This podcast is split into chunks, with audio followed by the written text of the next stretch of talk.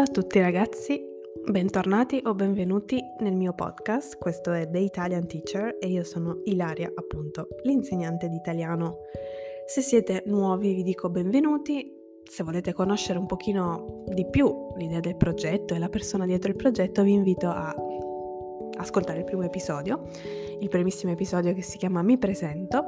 Se invece siete usuali ascoltatori, bentornati, mi fa molto piacere che siate nuovamente qui per ascoltare quello che ho da raccontarvi. Dunque, di cosa parliamo oggi? Oggi parleremo di errori che si possono fare quando apprendiamo le lingue. E non mi riferisco assolutamente agli errori di grammatica, mi riferisco a errori nel processo. Magari in questo momento state studiando l'italiano oppure state studiando una qualsiasi altra lingua, non importa, e vi sembra di non migliorare. Quindi vorrei proprio puntare l'attenzione su questo fatto. Come mai non sto migliorando se sto studiando, se mi sto impegnando, se sto facendo un certo tipo di percorso? Forse ve lo siete chiesti, forse ve lo chiederete più avanti. È una cosa totalmente normale percepire magari dei periodi in cui non, non c'è un netto miglioramento. Ci possono essere delle cause eh, che possono essere mh, mm, aggiustate, quindi degli errori che magari stiamo facendo che possono essere eh, cambiati, modificati e quindi risolti.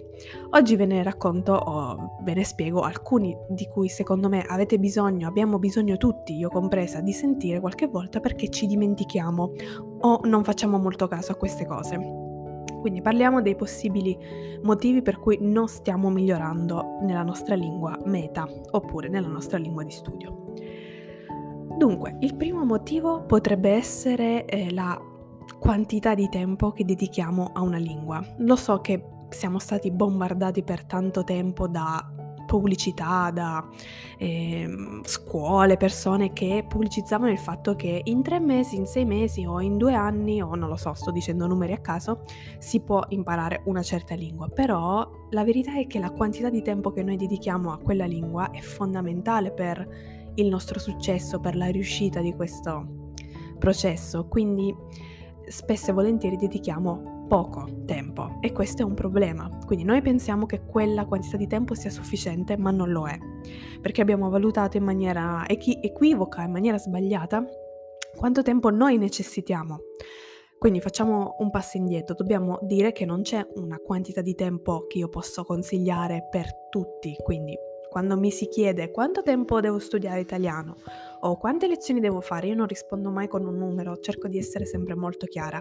Non lo so, non te lo posso dire adesso, lo vedremo insieme durante il percorso e lo capirai anche tu perché dipende dalla persona, dipende dal metodo, dipende dalla disponibilità anche banalmente di quella persona.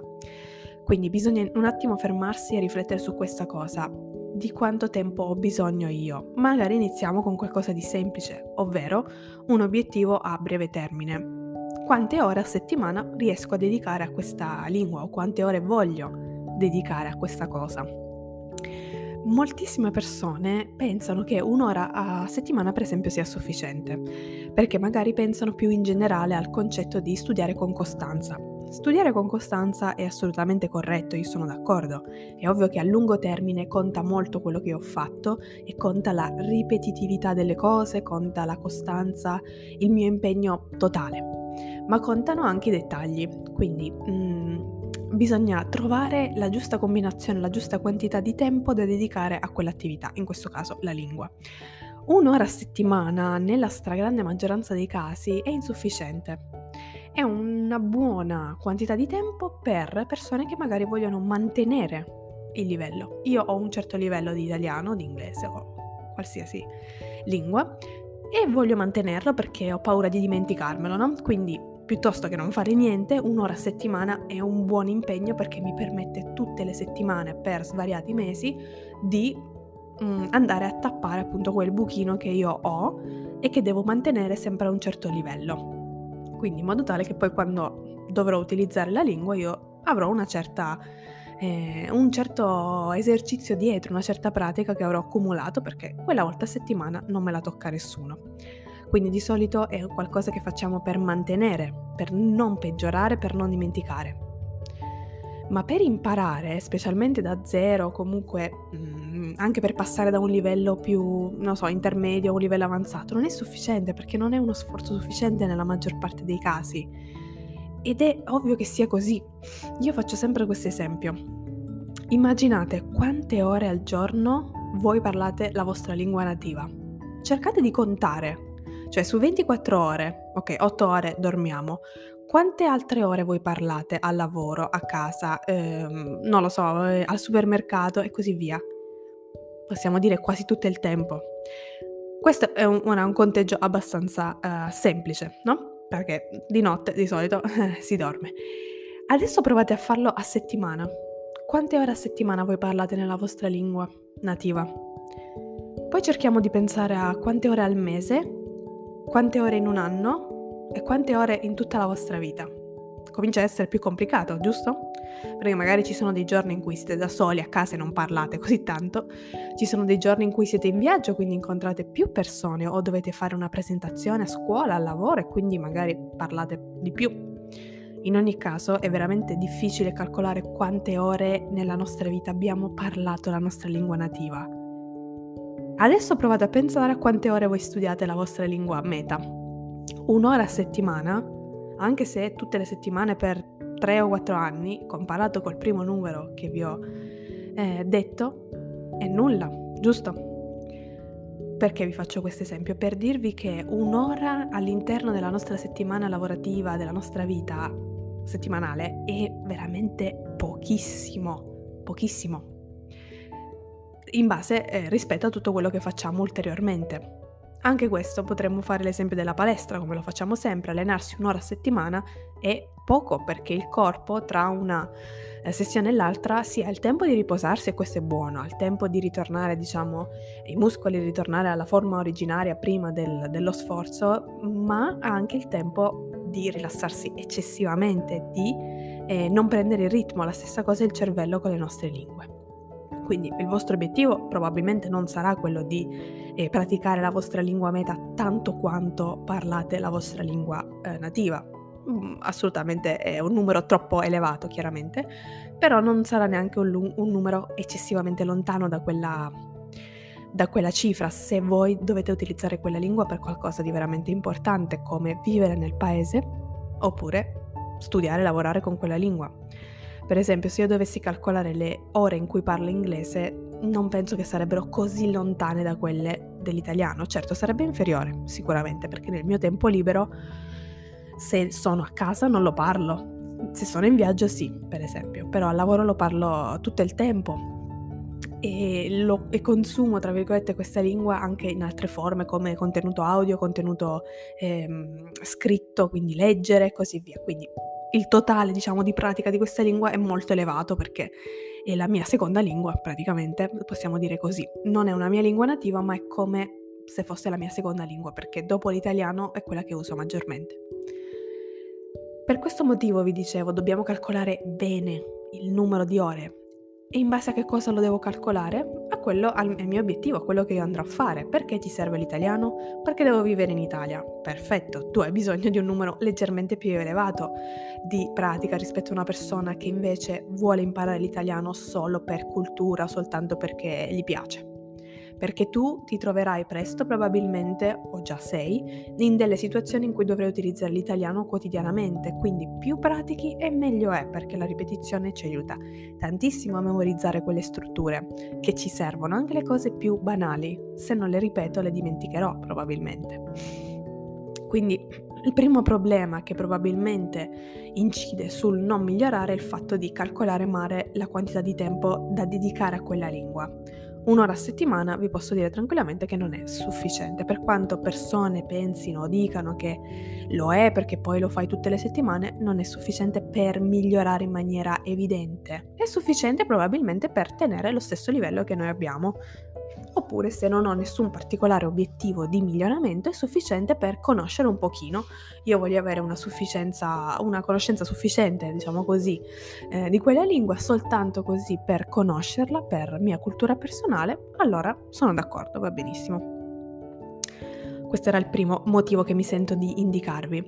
Il secondo motivo che vi sento di indicarvi per quanto riguarda il non miglioramento, la percezione di non migliorare è la qualità del, dello studio. Abbiamo detto il tempo è importante, ma chiaramente è importante anche quello che noi facciamo, quindi la qualità di solito batte la quantità ma è molto importante utilizzare del materiale corretto, utilizzare una metodologia corretta, è importante anche che cosa noi andiamo a fare. E questo sicuramente lo sapete. Volevo un attimo precisare qualcosa che magari su cui non avete riflettuto o magari su cui non riflettiamo tanto spesso. La qualità dello studio per me significa anche variare quello che si studia e uscire dalla nostra zona comoda, no? la nostra zona di comfort. Perché quando io so di saper fare qualcosa e pratico solamente quell'abilità, non sto migliorando, sto navigando in un mare che conosco e quindi mi sto tenendo sempre sul sicuro. Esempio, magari a me piace molto leggere, quindi capisco tutto quello che leggo in italiano, allora compro tantissimi libri, leggo tantissimo e questo va benissimo, è ovvio che c'è un margine di miglioramento perché il livello si alzerà sempre di più. Però se io evito di praticare tutte le altre cose, la conversazione, la scrittura, il vocabolario, eccetera, eccetera, il miglioramento generale non ne beneficerà. Perché noi parliamo sempre di miglioramento a livello globale, a livello totale, no? Io posso dire di parlare o di saper parlare una lingua quando globalmente le mie abilità sono più o meno equilibrate. Magari c'è qualcosa che preferisco, qualcosa che so fare meglio o peggio, però in totale ho un buon livello generico, generico scusate. Questo è anche molto importante per quanto riguarda la qualità del, mia, del mio studio, dei miei sforzi. Bisogna fare anche le cose che non ci piacciono purtroppo. Bisogna anche andare fuori dalla zona di comodità e bisogna provare a fare altre cose per mettersi alla prova. Probabilmente per la maggior parte delle persone andare sul sicuro significa ascoltare o leggere o sì, magari studiare la grammatica potrebbe essere anche questo, o il vocabolario e la parte invece più rischiosa è quella della conversazione, non per tutti ma per molti. In quel caso voi dovete essere onesti con voi stessi e cercare di capire che voi avete bisogno di più di quella cosa che non volete fare. Quindi quello che vi spaventa di più è quello che probabilmente necessitate maggiormente, cioè conversare. Ad esempio, eh, potrebbe essere anche qualche altra attività. E io l'ho visto anche sulla mia pelle. Mm, per esempio, nell'ultimo viaggio che ho fatto in Polonia, se non avete ascoltato l'episodio, andate ad ascoltarlo perché penso sia molto interessante. In quel frangente, in quel contesto, mi sono trovata a capire che stavo uscendo dalla mia zona di comodità, stavo uscendo dalla mia zona sicura perché era la primissima volta che viaggiavo nel paese e dovevo mm, utilizzare delle cose, delle strutture che non avevo mai utilizzato per fare delle richieste che mai avevo fatto in Italia. La mia zona sicura con il polacco era la conversazione con la mia amica, perché con lei parliamo di temi che ci interessano, quindi io so cosa mi interessa, so cosa mi piace e stessa cosa per lei. Utilizzavo a volte anche parole nuove, le dicevo parole nuove, questo senz'altro, però era sempre circoscritto a sono tranquilla perché lei è una mia amica, sono tranquilla perché la capisco, so di cosa parla, so come pensa e lei sa quello che penso io. Quindi mh, mm, si era creata una situazione in cui lì mi sentivo molto tranquilla, mentre le cose più banali, tipo chiedere lo scontrino, comprare da mangiare, ordinare da bere, non l'avevo mai fatto. Mi sono trovata ad avere difficoltà in quelle cose banali, tra virgolette, perché dal punto di vista teorico sapevo cosa fare, dal punto di vista pratico non sapevo quali potevano essere le, mm, diciamo, gli imprevisti, che cosa mi avrebbe potuto chiedere il cameriere o cosa avrebbe potuto dire la persona di diverso rispetto a quello che io sapevo e quindi ho capito che io avevo veramente bisogno di quel viaggio e ho fatto bene a farlo. Ho avuto delle piccole difficoltà inizialmente, le ho superate, ho cercato di sciogliermi, alla fine del viaggio mi sentivo tranquilla, mi sentivo a casa, ovviamente non è che ho imparato chissà che cosa, però ho migliorato la mia sicurezza e quindi questo mi serviva. Però da casa qui forse non ero consapevole, l'ho capito una volta che sono andata lì, infatti ero un po' agitata nei, nei primi frangenti, no, no, devo parlare, no, devo chiedere questa cosa. Quindi uh, spingersi a fare delle cose nuove di solito fa molto bene. È ovvio che se non siete pronti dovete anche ritenere e dovete anche valutare il momento in cui voi vi sentite pronti.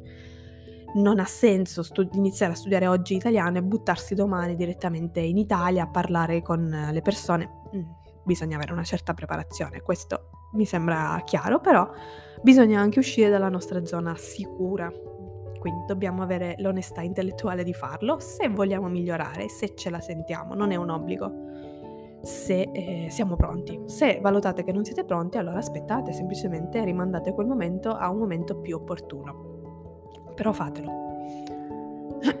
L'ultimo motivo che potrebbe incidere sul nostro miglioramento è questo che vi vado a esporre adesso. Questo forse non piacerà a tutti, però secondo me è la verità e ve lo voglio condividere.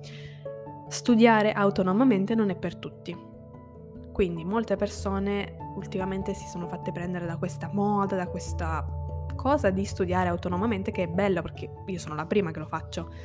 Ma dobbiamo dire la verità, non è per tutti e quindi non tutti traggono beneficio da questo, ma bensì si vanno a mettere in una situazione che non funziona per loro significa che potrebbero migliorare molto di più in un altro contesto e invece siccome vogliono utilizzare un metodo che hanno visto o vogliono essere come altri che studiano autonomamente, ottengono meno risultati perché non si rendono conto che non funziona per loro. Molte persone riescono a farlo, altre no, altre hanno bisogno di un sostegno come un insegnante che personalizzi il metodo ci sono tantissime casistiche, però è, è necessario farsi questa domanda. Sto facendo il massimo da solo, da sola, cioè sto traendo il massimo da quello che potrei fare o mi sto limitando semplicemente perché non voglio chiedere un aiuto? E, ehm, è importante saperlo, è importante saperlo semplicemente per i vostri obiettivi, quindi sempre in funzione di quello che voi volete o non volete ottenere. La moda del momento è quella di dire sì, io sono autodidatta, io ho studiato questo da sola, però dovete considerare che questo processo vi porterà a fare degli errori che nessuno probabilmente vi correggerà. E ve lo dico da persona autodidatta in diverse lingue che sa questa cosa, ne sono consapevole. Infatti, quello che io faccio sempre, io lo faccio per passione perché proprio mi piace mettermi lì, smanettare un po', cercare di capire come accedere a quella lingua e l'ho fatto per esigenza iniziando dal russo. Se avete ascoltato l'episodio in cui vi racconto la mia storia con la lingua russa saprete di cosa sto parlando. Non trovando, diciamo, la risposta giusta ai miei bisogni, mi sono arrangiata. Ma non è sempre conveniente perché ci ho messo più tempo. Io ci ho messo diverso tempo ad arrivare al livello di russo che ho oggi, che non è ancora perfetto, perché perfetto non esiste, ma ancora necessità di miglioramento perché ci sono degli errori che sicuramente faccio perché nessuno mi ha spiegato quelle cose. Io non avevo nessuno a cui chiedere e anche chiedendo a internet non, non trovavo una uh, risposta soddisfacente. Adesso è diverso.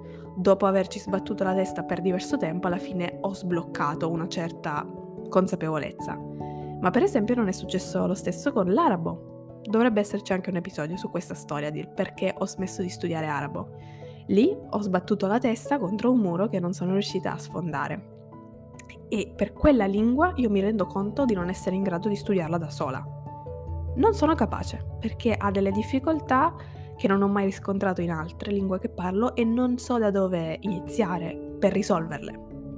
Infatti, se mai dovessi riconvincermi a studiare l'arabo, cercherò un insegnante preparato perché eh, ho capito sulla mia pelle che Mm, non è sufficiente quello che ho fatto da sola. Riesco ad arrivare fino a un certo punto che è veramente un livello banale, bassissimo, e non mi dà neanche soddisfazione perché per arrivare lì ho dovuto faticare, ho dovuto avere un po' di sopportare un po' di mal di testa e alla fine non mi è rimasto quasi nulla. Potrebbe essere anche una certa lingua vi aiuta, vi facilita nello studio autonomo e un'altra no, perché tutte sono differenti, quindi anche persone che parlano diverse lingue, non è detto che riescano a impararne un'altra, perché magari ne hanno scelto una in particolare che risulterà ostica, difficile per loro. Ci sono tante di quelle situazioni che veramente è un elenco infinito. Per questo vi dico, non dobbiamo intestardirci, non dobbiamo impuntarci sul fatto di no, io devo studiarla da sola perché da solo, perché così fanno gli altri chi se ne frega degli altri, dovete fare quello che vi sentite di fare e che è meglio per voi. Quindi anche consultarvi con un insegnante, anche solo per sapere determinate cose che avreste bisogno e poi magari iniziare un percorso, perché no? e molti dei miei studenti potrebbero secondo me studiare da soli, alcuni no, perché già hanno difficoltà con una persona che spiega tutto e illustra tutto e va bene così perché questo è il mio lavoro, quindi lo faccio per un motivo.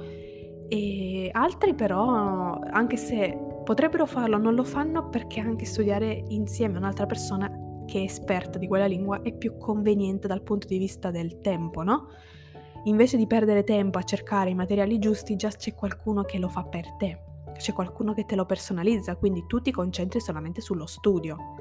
Poi è un altro discorso se una persona vuole farlo, vuole cercare il materiale, vuole cercare delle cose più personalizzate o meno comuni, certo, liberissimi di farlo, però questo potrebbe essere un fattore da considerare. Se vi sentite così, provate a pensare come sarebbe con il sostegno di qualcuno, con il supporto di qualcuno, adeguato ovviamente. Quindi questi sono tre motivi che forse sono meno comuni. Magari uno pensa, ah, non sono brava, non sono intelligente. Non è per quello. Se non state migliorando, non è per quello. Lo escludo assolutamente Potrebbe essere anche perché la lingua non è stata scelta con giu- le giuste motivazioni, perché non vi piace abbastanza, perché è un obbligo, anche quello ovviamente è un fattore, ma questi tre che vi ho appena annunciato, preannun- che vi ho appena enunciato, scusate, sono tre fattori da non sottovalutare. Fatemi sapere se siete in questa situazione che vi sentite che non state migliorando, se ci siete passati e come l'avete risolta, perché potrebbe essere interessante spunto di conversazione. Ovviamente vi ricordo che se volete scrivermi qualsiasi cosa, salutarmi, chiedermi qualcosa, darmi un suggerimento, mi trovate su Instagram come Languages in Progress, questo è il nome del mio primo progetto. Eh, mi trovate anche su Sichelia, che è la pagina esclusivamente dedicata al siciliano, se vi interessa quest'altra lingua, e anche su Facebook, quindi se avete voglia sarò lì ad aspettarvi. Per oggi è tutto, spero sia stato interessante, ci sentiamo presto. Ciao!